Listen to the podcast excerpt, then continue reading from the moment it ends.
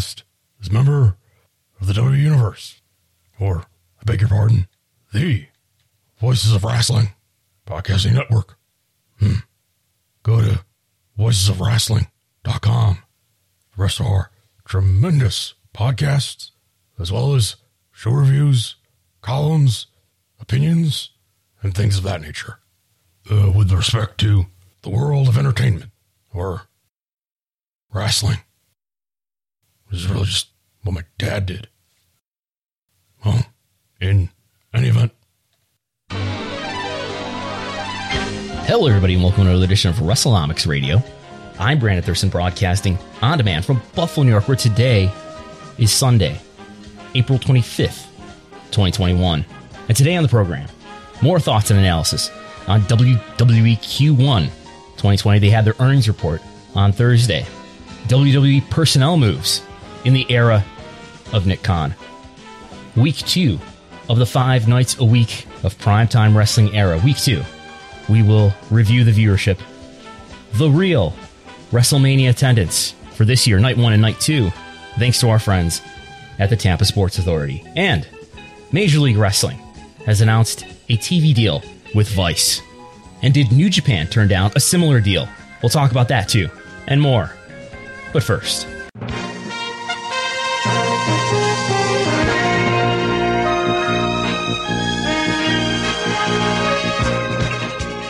And now we are joined by our friend and correspondent from HQ2, Chris Gullo, to join us to review the topics and the news in wrestling business this week. It's been a very, very busy week. Thanks once again for having me here. And uh, whenever you're ready, because it is a been a very busy week, we can get right into it. Yes. Um, All right. what's first? I forget. Well, we're going to get into viewership for the week. Of course, you know, five nights a week of wrestling, but we kind of had a six night this week as we had WWE on AEW programs and on A. I'm sorry, A and E on Sunday night. Uh, uh, first with the Legends biography of Stone Cold Steve Austin, and then WWE's Most Wanted Treasures, uh, where they actually had Mick Foley on. Um, both of those had pretty impressive debuts uh, Brandon, uh, and honestly, over a million for the Stone Cold biography documentary. Yeah, these uh these A&E shows did better than NXT, which I think is the takeaway. But real quick, I just uh, got my second shot two days ago. I felt like I was run over by a truck yesterday. Yep. Um, I also had to have juice right after I got the shot because I had not eaten since the morning, and I was feeling a little, little lightheaded. But they gave me like three juice boxes, and I felt much better. Um, you have done a wrestling show since last we spoke, have you not? Yes. Yes, I have. I've done two. Two. Two. Do you do you want to disclose those locations and what you did? Well, one of them was a more of a seminar, but Seminar. uh, yes, seminar. Uh, but uh, yeah, I uh, rang announced twice this uh, weekend. I could say that the Friday night was a show in New Jersey at the world famous Monster Factory Hmm. uh, for NFW. How long of a drive? Uh, about seven, seven and a half. Mm-hmm. Wow. Uh, and then the next day was a seminar at the uh, X in Binghamton. How was that? Uh, that, that was very, very good too. So No spoilers. You can't spoil it. Uh, you can check out their social medias and all, but, but both events were good. I mean, precautions, you know, were taken and masks and social distancing and the handshake thing is still kind of awkward. yeah. There's a lot of people. like? Is everybody shaking people- each other's hands? Yes, people are reaching out for it. And then what do you did, did you shake hands or, or did you I- like snub everybody? I'm I'm like doing like I'm I'm trying if I can to do fist bumps or the elbow bumps with people. Yeah. Um, if I know somebody is like fully vaccinated like myself and they go for a handshake because I know I'm aware of some people, I'm like okay, but it's still it's the awkwardness. yeah. I have not trained since March 2020. Uh, I have not done anything in wrestling besides WrestleNomics really for about 15 months or so here. So that we'll see. We'll see. Gonna wait a little while still, but getting closer. Um, we are doing an experiment right now of a live stream on Twitch, totally unadvertised because it's not going to be good. I've already realized that I might have been broadcasting an echo of our podcast for the first uh, minute or so of this. I think I have it uh, under control now, but um, I'm just ex- experimenting with. Uh, you know, I had a great idea which I shared, I hinted at on Twitter that maybe you know you think about where the value is. I've been listening to Nick Khan, his podcast. I mean, earnings conference call this week. The value is in live. That's what WWE has and we can have live too. You think about what are the two types of programming that are performing really well still on linear TV? It's live sports, and there's something else, isn't there? Do you know what it is, Chris Call? Is it reality programming? Uh, some reality programming does well, and it's and it yes. and that programming tends to be cheap too. I think so. That's sort of cost effective. News, right? News programs. News. Yeah. And and two people right now watching on Twitch, our experiment here, are watching the slow crawl of various wrestling parent companies on the lower third. Um, so if Rupert Murdoch is watching, if he's one of the two people here, he can DM me. DMs are open. But anyway, you wanted to talk about TV ratings, I guess. Yes. Uh, so, uh, yeah, we want, I want to start. We'll, we'll start with Sunday night. Last Sunday was the debut of two programs on A and E that were uh, done by WWE. One was WWE Legends biography Stone Cold, and the other was WWE Most Wanted Treasures.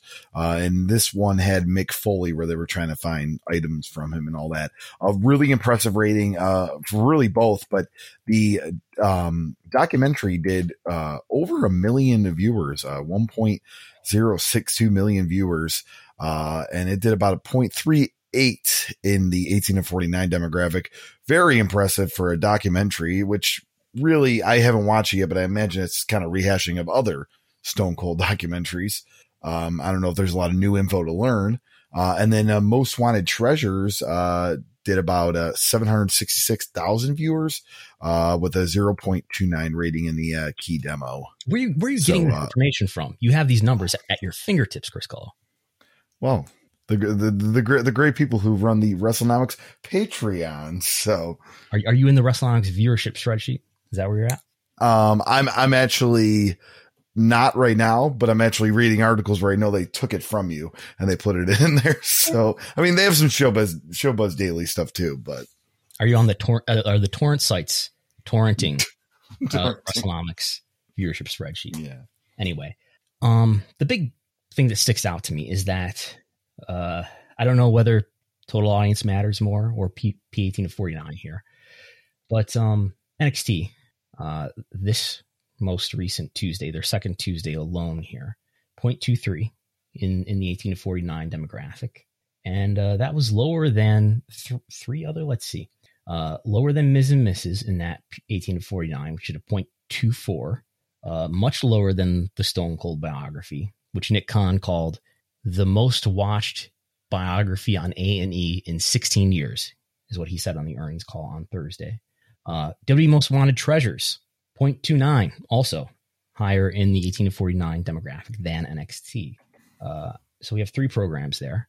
And uh, even Andre the Giant, which had a number of airings, uh, 0.17 on Saturday at 10, which was the, the most viewed one.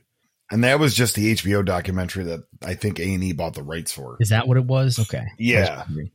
Because I uh, I went to A and E streaming site last week and I saw, oh, they they already did one on Andre the Giant before Stone Cold, and I'm and it's and I'm like, oh, this is the same HBO one.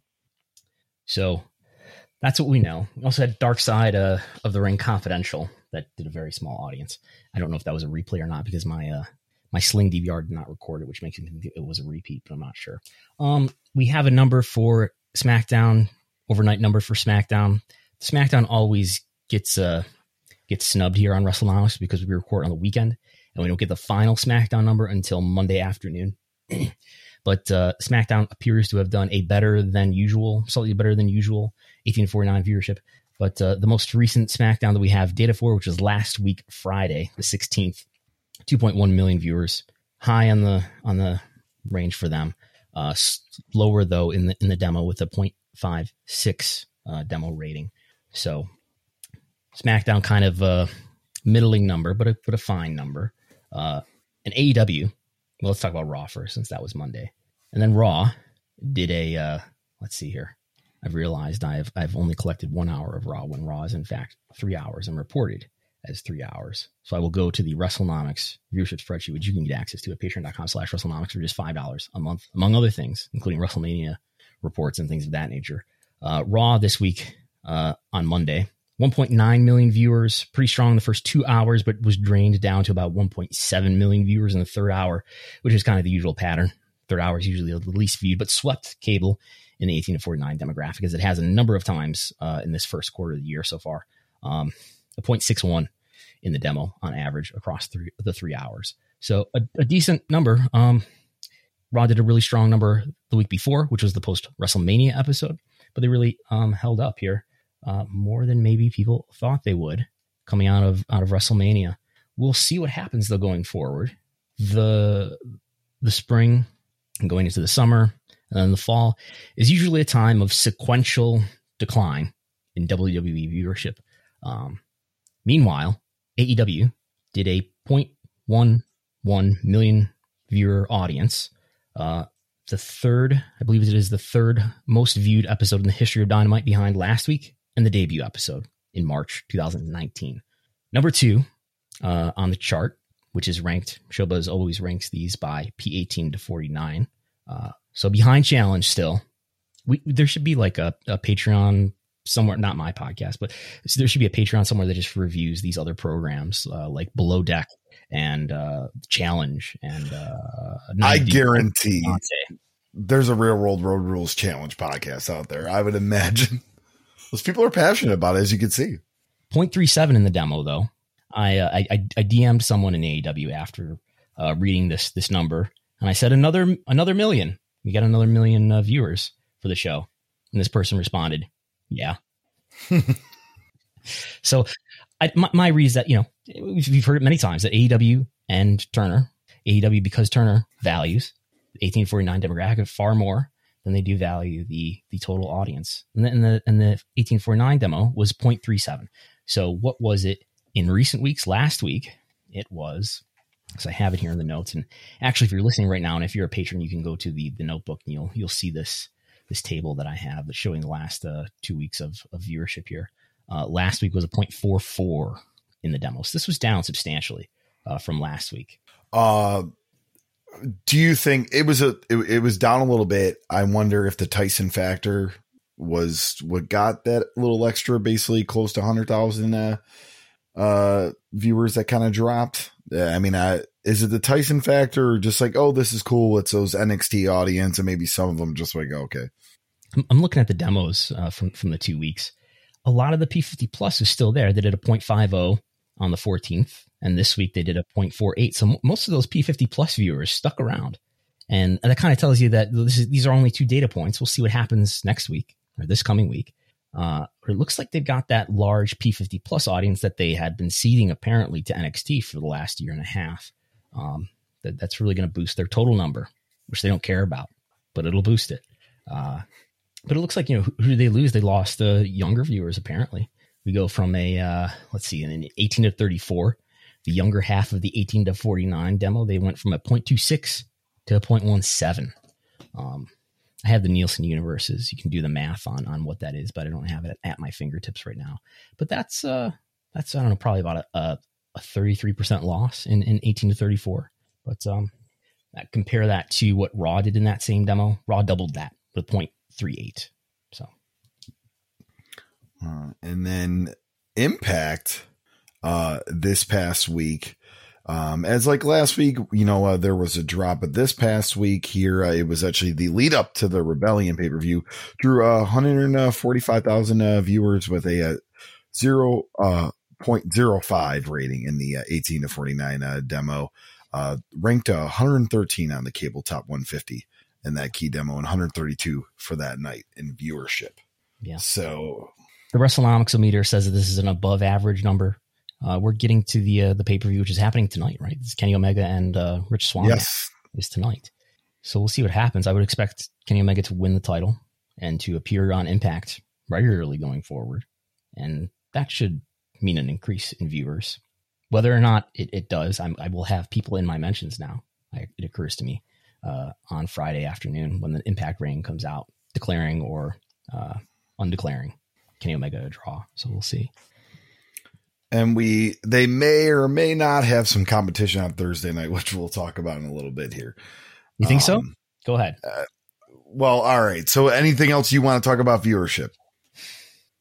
the uh, the comparisons for last year that I track um, are Impact. I think had a really really low rated, especially in 1849, a really low April 2020, which is early on in the pandemic. Um, they had in ring programming throughout. They never missed and they never aired any any best of episodes or anything like that. But they had a really low April 2020. Um, so they are up more than 100 percent by my estimation.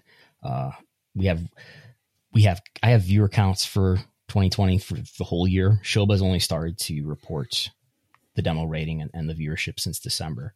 But I, I, I, you know, if my math is anywhere near correct, they're up tremendously uh, year over year. But then again, that's comparing April 2020, which is a very low performance for them. Um, but nonetheless, even if you compared that to some of the better months of 2020 for AEW, uh, they're still doing pretty well in a year over year comparison. Um, and of course, AEW and NXT are, are looking strong in that sort of comparison too. But, you know, you got to consider that now we're looking at a month where they're unopposed rather than competing head to head. So viewership really though across the board is, is doing well after this narrative for, you could say for a number of years that wrestling viewership was really suffering. And I th- I've only now in, in the last six or eight months, I feel like I have all the data that I need to read what the viewership really means in terms of the popularity of the associated products.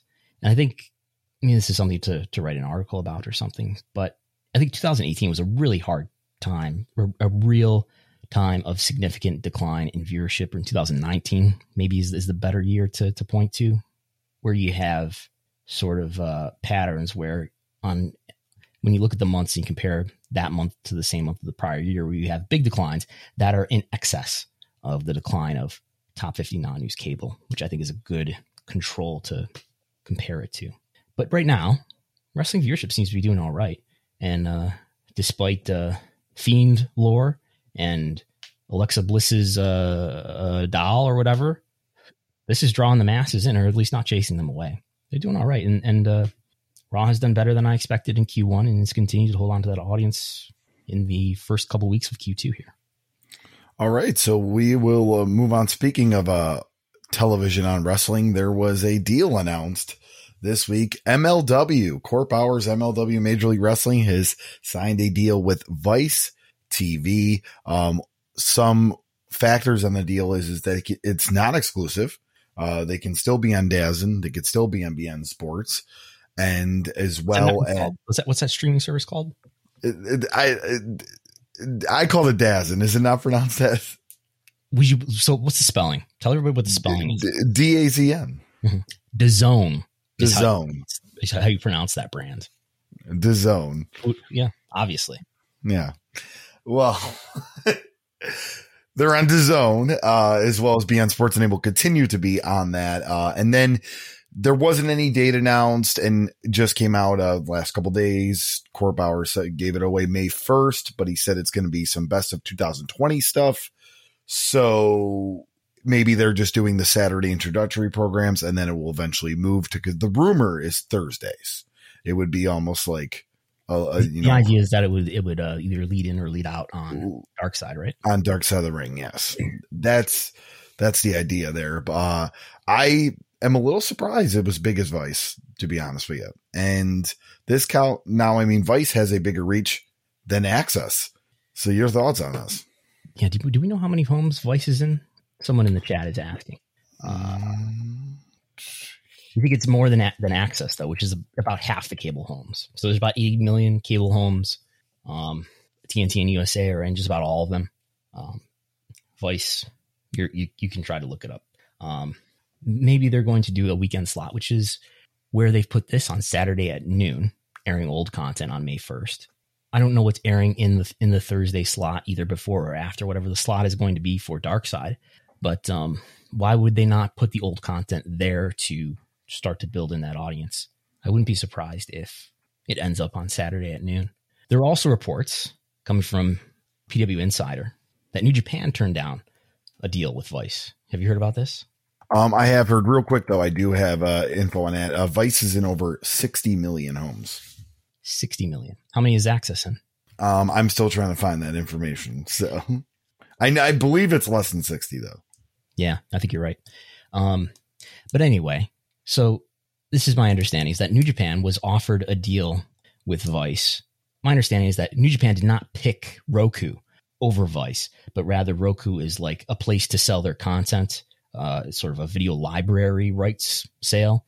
And uh, the deal that New Japan was offered by Vice, uh, New Japan felt that they could get a better deal elsewhere, which they're still working on. It's not like the Roku and Vice deals would have been mutually exclusive. So that's my understanding of what's happening there. My uh, guess is that Vice offered both New Japan and, and MLW something like a, an eight to 10 week trial and an ad revenue split or some sort of very small guarantee. That's probably good for, for MLW, but New Japan feels that like they can do better. If MLW does well here and delivers, I don't know what Vice would be expecting in terms of viewership, but Vice is a relatively small network. We know that uh, was the Owen Hart episode is like the most viewed program ever on Vice, which uh, is somewhere in the in the WrestleNomics uh, viewership spreadsheet to get an idea of what the absolute ceiling is for uh, for Vice. So it could go well, but uh, yeah, in the spring sometime we will have six Jesus W Raw, SmackDown, NXT, AEW, Impact, and MLW. A sixth maybe not in prime time, but on a major, major enough cable network. And uh, so Access TV just, you know, 50 million homes. 50 million homes. And you said uh, 60 Vice, for Vice. 60, 60. But yeah, so uh, it just, uh, wrestling keeps getting added on to uh, broadcasting schedules. You know, the TV rights, the, the, the future is, uh, is TV rights for live sports or at least, you know, somewhat live sports. Uh, so we're going to move on to, uh, it, it was a busy day for you, uh, last Thursday, Brandon. It was the WWE quarter one release of all the information as well as the press conference. And, uh, there, there's a lot to go over here, a lot of meat and potatoes, you would say. Uh, first of all, what are your major takeaways from the Q1 results? Well, uh, I did an immediate podcast that night. So this was Thursday earnings call yep. happened uh, at five o'clock. Documents dropped about 30 minutes before that. Uh, at eight o'clock that night, I did a, a, an audio and video podcast that you can find on the Patreon. Um, where uh, I, I, talk about what my takeaways were. We'll talk about some, some additional stuff here too, though, as well. I also had a chat with uh, John Pollock from Post Wrestling uh, on Friday, and that is out on their free feed. Um, but one of the big things, I don't know, everybody wants to, to pay attention to Vince first. So let's pay attention to Vince. Vince uh, spoke for about 60 seconds. I've now timed it. It's about 63 seconds. And that's all he said. That is the the only time that he spoke on this earnings call.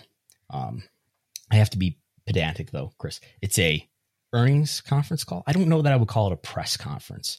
I used yes, earnings conference call. In Sorry. My, in my early days of listening to this, I used to get discontented listening to the analysts uh, not ask the pressing questions like, what about releases? You released a bunch of talent. Um, what about the wellness policy?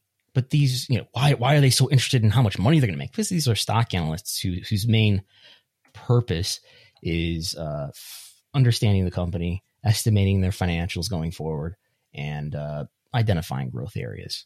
So I always see uh, people on, on Twitter calling them callers or something, and uh, you know. So let's listen to Vince's comments at the very beginning of uh, of the earnings conference call. Thanks, thanks for joining us, everybody. Like every other uh, form of entertainment or sport, we're coming out of COVID. At first, we were in survival mode, but uh, we found a way. Once we felt secure, we then saw this as an opportunity to rethink the way we do business and open what I call the WWE treasure chest. The only way you can do that is have the best management team in WWE history. We have that team, a team that's innovative, a team that drives revenue and has reorganized our company in a far more efficient way to take advantage of new revenue streams, new online platforms, new consumer products, new content creation and new opportunities to expand our media rights portfolio on a global basis. Um, I'm always excited about our business. I don't think I've ever been as excited as I am now. And that's it. Uh, Laura Martin, who's an analyst from Needham, she on most of these calls, while other people are taking questions, she will say, "Actually, I have a question for Vince." She was on this call. She asked a question, but she did not call out Vince this week or this quarter. Um, so that's all that Vince had to say, talking about the WWE treasure chest. Um, but major takeaways from this, uh, we need to talk about the financials that Yes. it was more profitable than analysts expected by about 2x. Uh, the EPS that the average analyst estimated was about 22 cents. They reported, I think it's 50 or 51 cents. So an EPS is like, it, it means earnings per share. And it's basically you take the net income, which is the profit after everything, after all the taxes. It's the most final form of profit that there is. You take the net income for the quarter and you divide it by all of the shares, which is in this case diluted shares, which I don't understand what the difference is between diluted and basic shares. But there's about 85 million diluted shares. You divide WWE's net income for the quarter by the, the number of diluted shares, and you get for this quarter 50 cents. Analysts estimated that it would be 22 cents. So W much more profitable in this quarter than analysts who are financial experts who cover WWE in addition to a number of other companies. Uh, much more profitable than they expected, mainly because uh, it was underestimated just how much money WWE would get from from NBC Universal in the first quarter containing Peacock money. Uh, Kristina Salen, who's the chief financial officer for WB and has been now since August, she did on the last uh, earnings call give the indication that W would be getting a lot of upfront payments uh, from Peacock because of the transfer of subscribers and intellectual property, whatever that means. Um, I would speculate that W probably anticipated some sort of gap here in in revenue because there would be this time where U.S. subscribers know that W Network is coming to an end soon as a direct to consumer service and might have been canceling early. That's that's my best guess. There might be other reasons too. Um, so W got a ton of money from Peacock, upwards of seventy million dollars. I think almost eighty million dollars in the network revenue segment, whereas they usually do somewhere in the 40s, 40 million dollars per quarter in that uh, in that segment. So, WrestleMania on Peacock was a success, Yes. whatever that means. Uh, no numbers, of course. Peacock has asked us not to disclose those numbers, Nick but it was a huge success. Stephanie said that it was the most watched live event of Peacock's young history. Can you name another live event in Peacock's history? Uh, nope, nothing. Maybe they've done Uh, soccer or something. I have no idea. F- Fastlane. Fastlane, yes. more viewed than Fastlane. We can say that with certainty.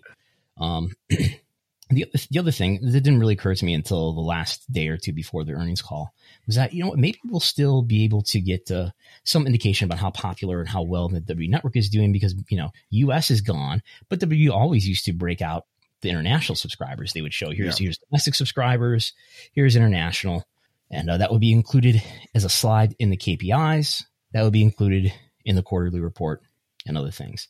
Um, but international subscribers, no trace of any reporting. Even though I'm, you know, there's still going to be uh, there's still the direct consumer service uh, in in a number of international markets, which you can get a VPN. I've heard. I've, I've not. I'm not talking around something here. I've not signed up for a VPN, but uh, you can. You know, they're, still there, and uh, those subscribers are still direct to consumers, so they know those numbers, but they're not. They're apparently not going to uh, report them anymore because the biggest piece is gone, which was seventy percent was US. Was it Kristina Salen or Nick Khan that mentioned something about doing similar Peacock type deals in international markets? Which I don't know much about international streaming services, but I'm, I'm sure there's probably some in the UK, but I can't imagine all these countries having international like streaming services like that that would be able to provide the money they're looking for. So, what would you say? Let's think about the market. So, the US market is taken now. We got Peacock bought up the rights in the US. So, what are the biggest other markets for biggest other countries for WWE viewership popularity? India, probably. India. right? Do they have a deal in India for the network? Do you know? Um, not that I know. of, No. They do. So, Okay. their, their TV partner in Sony for Raw and SmackDown is Sony. okay. In, in India, there's a streaming service called SonyLIV. that is taking care of the network and is offering at a lower price point because you know, the economy in, in India uh, is smaller, at least per capita, than, than the economy in the United States. So people don't have as much money. So they've got a lower, more appropriate price point for that market there. Um, that is the number two. Okay. Let's call it the number two market. Definitely in terms of TV rights, it is. Number three market for WWE. Should I be playing the Jeopardy song right now? Uh, I am. Hmm, see, I'm torn between this between England and, and, and China. Believe it or not, not sure. Ch- Was I right with China? No, no, I would not put China in the top Okay. five, maybe not top 10. All right. Uh, so is it the UK? It is the UK. Yeah. And there is no uh, rights holder to W Network content in the UK. It's just direct to consumer. So I don't know if there's an obvious partner for uh, W Network uh, rights in the UK. I've heard. Uh, so Sky, which was their former partner, they're now with BT Sport. Sky is owned by Comcast, which owns NBC Universal. But uh, I, I, I talked to somebody uh, the other day who's familiar with the UK market, and um, I, I suggested maybe Amazon, but uh, maybe Amazon's not uh, interested in anything but global rights. But I don't know. If you have any ideas, if any listeners have any ideas about what streaming platforms would be uh, a good fit for W Network rights, let me know. Um, after that, I think number four would be Canada. And the rights have been owned by Rogers since 2014 as part of the 10 year deal between Rogers and WWE, which included Raw and SmackDown rights. Um, and uh, I don't know what their biggest market would be after that. Maybe we get, get into uh, Germany or Australia or something like that. But uh, yeah. But Nick Khan did say he wants to do similar deals in, in other international markets. So that that's a an area for possible growth. Um, I finally sat down. In the hobby, it's not easy being a fan of ripping packs or repacks. We hype ourselves up thinking "Ah, maybe I can pull a Ken Griffey Jr. rookie card, but with zero transparency on available cards and hit rates, it's all just a shot in the dark. Until now. Introducing Slab Packs from ArenaClub.com, the only repack that provides real value, a complete view of all possible cards, and clear hit rates for each one. Now, when I buy slab packs at Arena Club, it finally feels like I know what I'm getting. I was able to open an Arena Club slab pack, and and I'll be honest, it was a lot better than what you normally do. Say you go to a card show and there's a random innocuous brown bag of cards, and yeah, you can open it and look, it's going to be junk. You're you you know what I mean? Like you know what you're probably going to get in those. Maybe you find that fun.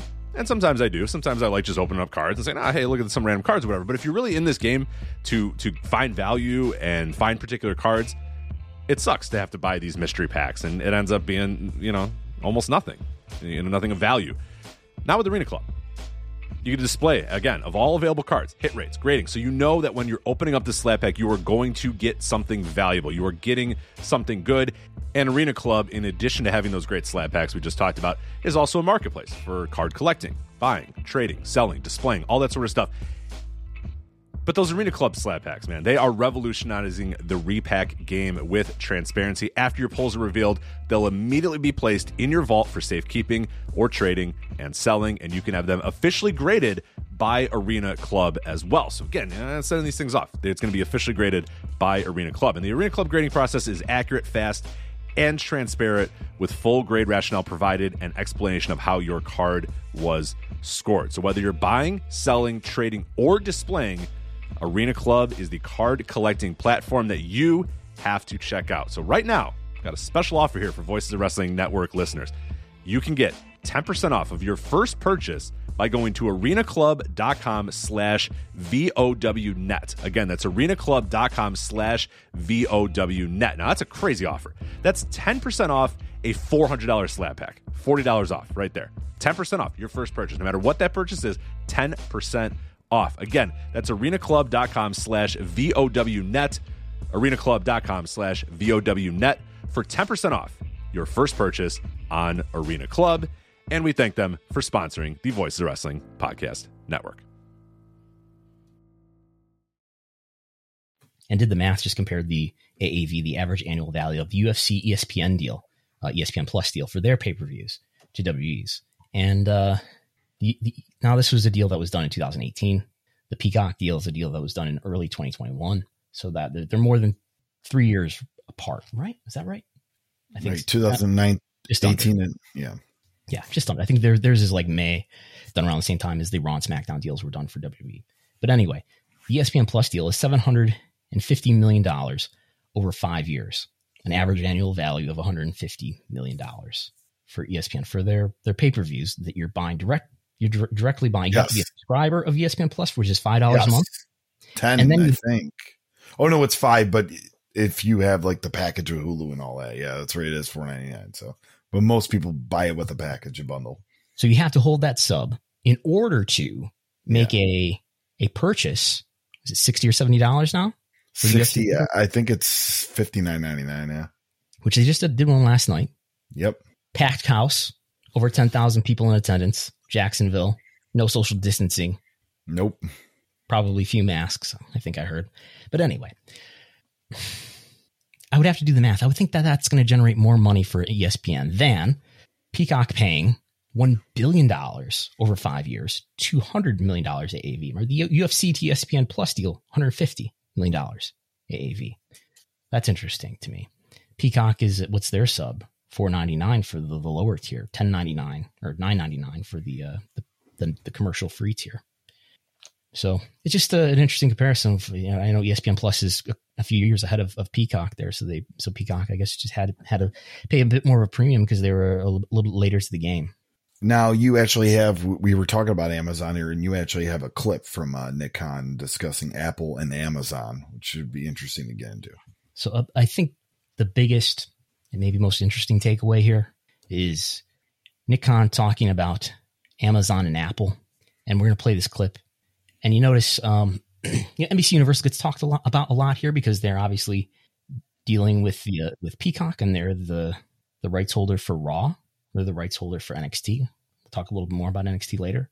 But uh, there's no discussion of Fox in this clip, I think, that we're about to play. So my, my read is that this is Nick Khan sort of signaling that you know, Apple and Amazon should or could be interested in the rights. I think specifically to SmackDown. I think it's most likely that Raw will stay with uh, NBC Universal because of there's because there's so much involvement between WWE and NBC Universal, both in terms of Raw, NXT, reality programming. Uh, but uh, but SmackDown maybe is the property that they could negotiate and shop more aggressively. So the big moment where the FANG companies come out FANG is an ac- acronym. Do you know what that stands for, Chris Gall? No, t- tell tell the audience. Facebook. It's there's two A's. F A A N G. Facebook, Apple, Amazon, Netflix, Google, and uh, we're leaving out Microsoft, but those are among the most valuable companies in the world in terms of market capital. And uh, the idea is that if those companies get involved in live sports bidding, that's going to increase the demand and the value of rights like Raw and SmackDown rights even more.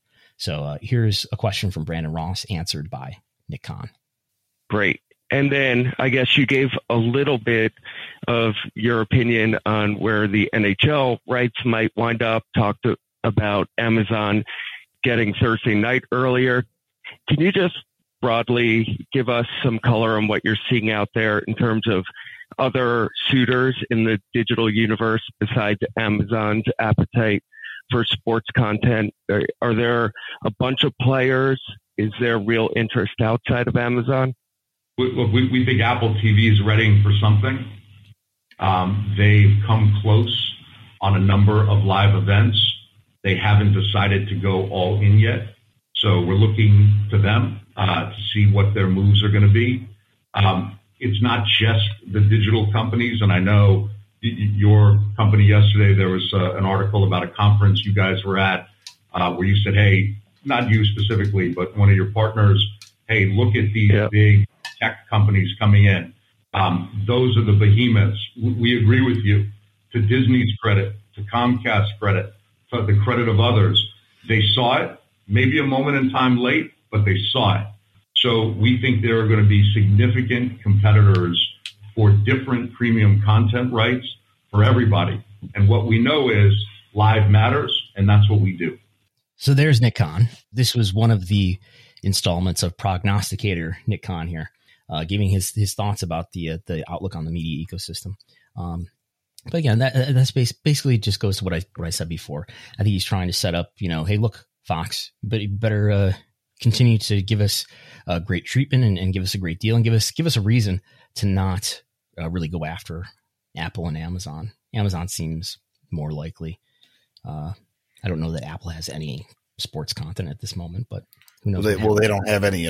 I mean, it'd be they. I, I would imagine Apple TV. I mean, obviously, I don't have the numbers, but it's got to be probably one of the lower of the major subscription networks as far as because it's it doesn't have a lot of buzz normally. People don't really talk about it as much as they do Netflix and Hulu and Amazon Prime as well. You know, as well as Peacock and Paramount Plus and all that. Yeah.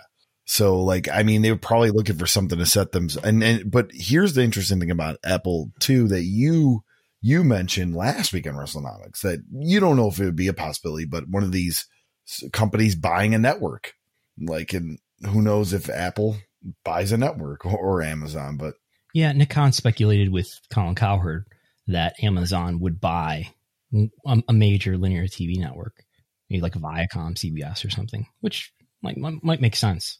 Um, yeah. Uh, it, it, other prognostications by Nick Khan here.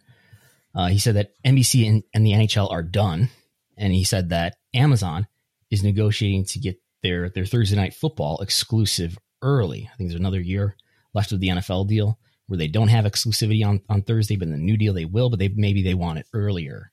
A uh, a former Fox Sports executive, Pat Crakes, uh, he tweeted something to the effect of, "I have it somewhere here." But that uh, is is he going to talk about the actual earnings, or is he just going to uh, muse uh, his thoughts about uh, the media business? but if NBC and the NHL are really done, which by the way, if people don't know, the NHL made a deal with ESPN for not all of their games, but the A package, what is being called the A package by people who know more about the NHL sports rights than, than I do. And then the B package would still be available, but uh, Nick Khan reporting that that NBCU and uh, and the NHL are not going to continue their deal. So moving NXT off of Wednesday, presumably to get out of the way of NHL uh, coming to Wednesday nights for their their uh, NHL games that are currently on NBC Sports Network is going to shut down at the end of the year. Uh, not the case, which would line up with something that uh, Nick Khan said in the previous earnings call, where he said that uh, NBC Sports Network shutting down would not affect NXT or Raw. There's that. So why did they move? One of the talking points is that well, they moved because being on Monday is almost you know being on Tuesday is almost like a lead-in because you get that uh, you know that that audience from Raw that I don't know, watches Raw and then continues watching USA Network 24 hours later. Or I don't, I don't know how much I buy this idea that that a Monday to Tuesday is a lead-in, even though they are on the same network. Do we have NXT on our run sheet? Uh, yes, we do, and we actually uh, have a uh, clip uh, from uh, Kristina Salen on NXT. Yes, where she's being asked about uh, the media rights deal. So NXT's deal, current deal, first deal, first uh, two-year deal with NBC Universal expires in the fall, and they, in conjunction with the announcement that they're moving to Tuesday, announced that they had renewed a, a deal with NBC Universal for the NXT rights, multi-year deal. No further details uh, in terms of the value or the specific number of years, but we've got uh, Steven Cahall from Wells Fargo asking this question, and then we'll jump to the answer from uh, Kristina Salen. Just curious how the AAV of, of NXT um, performed or, or was contracted, you know, based on what you had sort of baked into to the year for guidance. Um, so he's asking, he's trying to get an idea of, you know, did the uh, you, have you've given us average annual values of, of other deals sometimes in the past. I guess he's referring to the U.S. deals, which we know two hundred five million dollars average annual value for SmackDown, two hundred sixty five million dollars average annual value for Raw. Is the new deal with NXT something we have to think about when we're trying to estimate the profitability or the other financial details of W's business? And uh, this is a multi-part question, so we'll jump ahead to Salen's answer here. Uh, with regard to NXT, yes, NXT um, was um, expected, um, obviously, because the contract was up, and it is within our uh, our guidance range that we provided. So there's no, um, there's, we're really pleased with with uh, with that result, um, but there's nothing to update with regard to guidance on that front. So the answer is no. Why is it so hard to get this number? Like, why are they protecting this number? Um, well, they have no obligation to disclose it. I guess. I think if it was a really good number, they would they would leak it to someone in, in the in the media in the, in the media news world. This is just a speculation and me trying to to play the game theory out. So the Hollywood Reporter in 2018 reported the the average annual values, reported the financial details of, of the Raw and SmackDown deals with NBCU and Fox. And I think you want that out there so that other potential suitors, you know, kind of know that you're, whoa, that's a big deal. And uh, Yeah. that's what it costs. And you sort of drum up hype and interest in, in the, in the value of your rights. You don't disclose that if it's a If disappointing it's a smaller number, if it's a mediocre number. So, as we talked about in a recent episode, I think the value, and I still have to do a video or something about this showing showing how I did this estimate. I think the value of the NXT in the first term had an average annual value of, around twenty million dollars. That is the most plausible uh, set of, uh, of of variables. It's where the math comes out to about twenty million dollars. Really, maybe more. I got something like more like eighteen million dollars average annual value. And I, I could see the negotiations being something like, okay, you want an upgrade, and they, they you know they'll be negotiating for an upgrade for NXT, and uh, NBCU saying, well, the viewership could be better. How about we put you on Tuesday and, and you deliver better viewership because you won't be opposed by AEW that's taking a bite out of you, and then we'll we'll we'll talk about uh, we'll see how well it does at that point, and then maybe you can earn an upgrade that way. So, but maybe it maybe they got some degree of an upgrade, maybe they didn't, but I don't think this is a big financial deal for WB, and I think it's worth substantially less than the AEW deal, which is worth forty four million dollars uh, per year on an average annual basis. All right. And I know we have another clip uh, from Kristina Salen. It looks like it on uh, she was on CNBC regarding DraftKings. Yes, minutes before the earnings call happened, Kristina Salen appeared on an NBC Universal Network, CNBC. One of the more interesting things is, is she was asked about DraftKings, which is uh, WWE announced a, a deal, a partnership recently with DraftKings to do some sort of limited gaming. There's not not betting happening there yet, but but here's the interaction with Kristina Salen and a CNBC anchor. So, Kristina, also uh, seen announcements uh, of late uh, with with betting companies. Um, t- talk us through that, and forgive me for for asking the follow up question, which is how do you bet on uh, uh, on a sport that's essentially staged and, and fixed? Yes. Well, we recently announced uh, in the first quarter as well uh, a partnership with DraftKings. We're very excited about it, and we uh, we launched it with WrestleMania. And um, and and and you're right. Um, uh, in some in in our case, the uh, the outcome is known at least by us, but we're seeing uh, lots of opportunity in the future uh, around events where the outcome is known by some folks. For example, the Oscars upcoming, there's betting around um, uh, the Oscars for the first time. So we think there's an opportunity to really engage our fans in an activity that they enjoy, which is betting, um, and and uh, circle it around our um, the other activity which they really enjoy, which is watching the action in the ring. It's uh, that's a very uh, helpful comparison, actually, that with the Oscars, Kristina. And uh, thank you so much for joining us. So I just, I just thought that was uh, amusing and sort of a, of a, of a check in on what what very posh CNBC announcers think of the fake business of professional wrestling. Staged.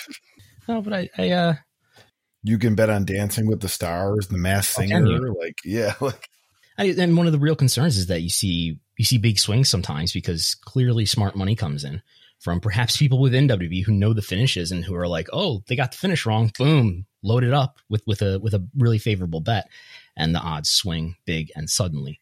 So moving on, uh, uh, Stephanie McMahon was uh, asked about WrestleMania business, and she gave some details, and uh, definitely has a different number than uh, what we saw from the Tampa Bay Sports Authority. But uh, if you want to play that clip, we can kind of get into the WrestleMania number.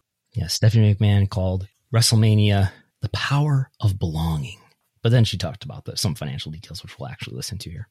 Video views during WrestleMania week across digital and social platforms, including YouTube, Facebook, and Instagram, hit 1.1 billion, and 32 million hours of content were consumed, representing a 14% and 9% increase, respectively. WWE related content saw 115 million engagements, and WrestleMania was also the world's most social program both nights of the weekend, delivering 71 Twitter trends. As Nick mentioned, for the first time, we launched a series of NFTs featuring The Undertaker. Had record breaking WrestleMania weekend e commerce sales and record merchandise per capita sales in stadiums. Okay. So there's that. So the key things to hear there is that she's saying uh, digital and social metrics were up up 14, up 19% year over year versus the WrestleMania of last year. So that's perhaps positive new media, I think people are engaging with these things more in general. So I wish we had a baseline to, to measure that against. But that's at least not bad. 71 might- uh, Twitter trends. But remember, Nick Khan said Twitter is such a small audience. You, you, you can't, you have to uh, endorse things when they suit you and dismiss them when they don't. Um, and then more on a, on a financially meaningful point, e-commerce sales. It's just W shop and things of that nature. Uh, some sort of record, not specified, and venue merch sales in the stadium, the highest ever. Uh, I wonder how they're calculating that. If they're calculating every every paid ticket in the building, because obviously a lot of people went to both of these. Are you are you counting? Um, are you, there's a number of ways to do this, which are very complicated, which I will touch on here as we talk about the actual WrestleMania attendance, because figuring out the actual WrestleMania attendance was highly complicated. Um, so the Tampa Sports Authority responded to my request, and I know they responded to a number of other requests and distributed the same information. They they gave us audits, or called ticket audits, I guess, which I, I are generated from from Ticketmaster, if the PDFs are any indication, because they say Ticketmaster at the top. So what we got here, um, let's just put the numbers out here first. W announced twenty five thousand six hundred and seventy five people both nights, identical number, about 25,000 and a half both nights. So they could, over 50,000 attended, right? That's the announced attendance. So tickets distributed was about 22,000 each night. And I think tickets distributed include relocations. So we got something included in this disclosure from the Tampa Sports Authority that was a scan count. I read that to mean this is every time that somebody at, at the at the gate took their their scanner and went and scanned somebody's ticket, which is probably something you have to do when when you move somebody's seat for whatever reason. Uh, I think a lot of times people's seats are moved, perhaps in, in this situation, just to get more people on on a on an area of the the venue where they're going to be seen by the camera, so the uh, venue looks more full. But anyway, there were some relocations. Um, there were some comps, which uh, comes to a, a paid attendance of for night one, 20,172. And for night two, 20,634. So over 20,000 sold tickets each night, um, which is complicated to figure out based on these audits because we had a number of different products that I had to sum. We have single day tickets for Saturday, we have single day tickets for Sunday, and then we have two day tickets for both Saturday and Sunday where people were allowed to buy the same seat for both days naturally you, want to go to WrestleMania, you want to go to both days. Um, and then we had suites for Saturday and suites for Sunday. So there were basically five multi page documents to deal with here. Anyway, the number of people who actually went into the stadium as spectators was well under 20,000. Uh, perhaps people bought tickets and just didn't show up because of COVID hesitancy. Maybe people bought tickets and didn't show up because they were bought by secondary sellers who figured the event would sell out fast or there would be high demand and they would be able to sell them at a profit. Anyway, the number of people actually in the stadium on day one was about 18,000, 17,946. And the number of people actually in the stadium as spectators now, not ushers and hot dog sellers and, and things of that nature. Uh, people in the stadium to be spectators, 18,501 uh, on day two. That drew, according to my article on WrestleNomics.com, and it is, as I uh, $6.2 million in ticket revenue. That's a lower average ticket price than WrestleMania has been sold for in a number of years. So there, I don't know. There, I don't know what exactly determines that. There were dynamic ticket price. There was dynamic ticket pricing on, on Ticketmaster, yeah, I don't know. It maybe if the demand was stronger, they there might have been changes in the ticket price that would have driven a higher average ticket price, but or maybe they just anticipated less demand because of COVID and the, the nature of the situation. No international tr- fans able to travel in. But anyway, uh, that is a lower average ticket price. I think it comes out to something like 150. Uh, I will spare you the online math. So $6.2 million in ticket revenue. Stephanie says that they set a record for venue merch. Um, what does that mean per capita? Usually for an, an average event pre-COVID, WWE would do about 10, 11, maybe even $12 per capita. That means for every paid ticket, you sold about $10 in merch. So a record would, I would think, would be somewhere between 15 and $20 per head, which would come out to something like $750,000 maybe in venue merch. So you'd get up to maybe $7 million uh, in, in merchandise and tickets. Now, I remember some idiot came on this podcast a few weeks ago, just after WrestleMania, and estimated $10 million in ticket sales for uh, WrestleMania.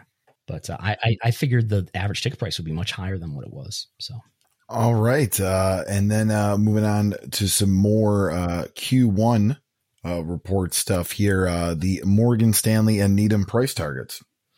They both. Uh, I don't know if, if Needham was raising its target, but Morgan Stanley definitely was. Uh, Morgan Stanley tends to be. Uh, I think they usually put out some pretty good estimates. I sometimes see the Lauren Martin estimates though. Um, Sixty-five dollars is the price target the idea there is this a price target i think is meant to be this is what we think the, the price will be in a year from now so $65 the stock price in aftermarket trading i think responding to the how, how much it beat earnings by uh, was up 3% in aftermarket trading but then was back down uh, about 3% uh, on the day so so down lower than it was before the earnings report even though they beat on profitability. So I, I don't know what's what's driving that. in the in the history of WrestleNomics, we have never we have not often been able to figure out the the madness of W stock price, uh, at least the, the small movements. So fifty four dollars. It's it's in that yep. range. Well, 50, I can see it, I can see it in fact on the on the ticker right now. Fifty four dollars and twenty five cents. Fifty four twenty. Yeah. There you go. There you go. Four billion dollar company. Got it pulled up there on a on my Robinhood app. Um, so, all right. So, and then uh, some more things happen. Uh, uh, some personnel moves uh, with the WWE. First off, we had a, quite a few people that uh, were uh, let go of their positions. You know, looks like a lot of reshuffling of the deck, but this one might have been a different reason why was, he was uh, let go. Mark Carrano, uh, who uh, at one point was the senior director of talent relations, but I'm not sure what his you want to say demoted position was under Laurinaitis. But yeah, what happened to him? Why is he not working there anymore? Well, uh, it looks like he he seems to be the just the, the, the the rumblings, the rumors. He seems to be the scapegoat for the trash bag incident with Mickie James. What, what trash bag incident? Are you talking about? Well, Mickie's uh, stuff that was left at the Thunderdome was put in a trash bag and and sent to her, and she posted a Twitter video about it tagging Vince McMahon, thanks for the WWE care package. And uh, what what shocked me was is that st- both Stephanie and Triple H, I I'm not sure if Vince did too, actually publicly no Stephanie and Triple H publicly posted on Twitter like this is embarrassing. We are so sorry, and that person has been let go. Um, no, but Mark Carrano, who's been an important figure in talent relations for a number of years, you may have seen him on such series as Total Divas. Uh, no longer with the company. Uh, others have left the company as well. Brian Flinn, who's uh, somebody who's uh, appeared at W, he's been an important enough person to appear at W Business Partner Summits, where they usually uh, in, in pre-COVID times they would have this huge presentation. They would talk about all their strategies and all these great things they've done, and invite all their business partners to WrestleMania and, and the day before or one of the days before they would do this big production. And he's been one of the people who has appeared uh, on a W Business Partner Summit. Um, so he was uh, chief marketing and communications officer. I think he also had something to do with with fan research too, which was the subject of his his uh, business partner uh, presentation. Uh, Mead Rust, who is also somebody who worked in uh, in uh, communications in media yeah. I think. Joe Villa, who's the manager of publicity and corporate communications, is, is also gone. He had been with the company for 22 years. Mead Rust had only been with WWE for about two years. I knew a lot of wrestling journalists that said uh, Joe Villa was a guy that got him a lot of those connections and interviews and stuff like that. I saw some stuff. People people were pretty bummed out about that one. Uh, Nicole Zioli, who was the director of talent relations, she left the company. She had been with the company for 11 years. Uh, John Cone was maybe moved out of his position, but reportedly reinstated, according to PW Insider. Uh, and Rudy Charles, aka Dan Engler, uh, still a referee, but uh, has been uh, has left his talent relations position. Those are the people who are leaving. And then this week we got a press release announcing that Nick Khan has hired three people, uh, two of them formerly from CAA, which is his former place of employment. Um, Chris Len, hmm, let's see here, Chris Legentil. I've read this name a number of times and now pronouncing it for the first time. Uh, he is the new senior vice president and head of global communications. So it sounds like he's replacing some of the, or he's you know heading up a regime that will replace some of the people who we just uh, mentioned who are leaving. Uh, he was PR on, on PR Week's list of 40 people under 40 who are you know people to watch. He worked formerly at uh, how do you say this company? D- Dazn, Dazn, DAZN, DAZN. He formerly worked at DAZN under John Skipper, who used to be in charge of ESPN. And uh, let's see if I can say this other name, Scott Zegleny. Zig- uh, I would say it's Zegalini. Zegalini. Okay. Who is the new head of revenue strategy and development? He is formerly of CAA as a senior talent agent. And Alex Vargo is also being added, who's the vice president of revenue strategy and development, also formerly at CAA. So just a few of the people who have been added to the Nick Khan regime. I know there's other people uh, who are who are formerly at CAA who are, have already been with WWE. So all right, there we go. You also had uh, Ed, Adnan Virk here uh, listed as oh, yes. move uh, is the actually new uh, uh, as a broadcaster and the new voice of Monday Night Raw. I find this hiring very interesting just because he was let go from his last job, leaking information to the media, or at least not his last job, but when he was with ESPN, and now comes to a business that tries to keep their information from that said media. Well, I, I, I think Adnan Virk's doing a great job. I'm really impressed with how he's doing so far on Raw. You know, it's really great to see somebody with such awesome experience from a place like ESPN on there. And if he's listening, uh, you can, I, you know, I think he's doing awesome. Well, if he's listening, thanks, Adnan. But I'm just saying, I found it interesting that WWE would be the, I mean, type of company to hire him just from the previous past. Yes, but he he was uh, a client of Nick Khan. Is is the moral of the story here? Have you have, have you watched The Sopranos? yes. Yeah. So uh, there's a good quote from uh, I'm, I'm watching it now. I'm in, I'm in the uh, season six of there's like a six A and six B. I'm on six A among the final episodes here. And uh, but early on, there's a, a, good quote from Junior Soprano, Corrado, which is his shoot name.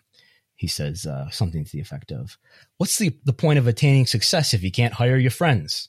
You know, so that's that's one that sticks with me uh, in in relation to the professional wrestling business. Well, you know, yeah, you network and you stay close, mm-hmm. and yeah, even if they don't, even if they aren't in the wrestling business, when they get in the wrestling mm-hmm. business, they still find their friends there. Mm-hmm. Anything else? Uh, I believe that will be it for any, this. Any thoughts on Triller? Did you, did you watch the Triller pay per view? I did not. Um, I so I did not like. I just saw the clips and all the stuff they did with the slap fight and the robot and Ric Flair was there. Yeah, Ric Flair was there. Um, I mean, them buying fights pretty impressive because now Oscar De La Hoya was there. Yeah, and he, Most, he somewhat he was there. Yes, he he, he may have not been fully uh, alert, but it did major for what we're hearing. It did major numbers. I mean, people like sideshows. I, like, I, saw uh, 1.5 million pay per view buys, generating 75 million dollars. That being done in 2021 for boxing is really, really impressive.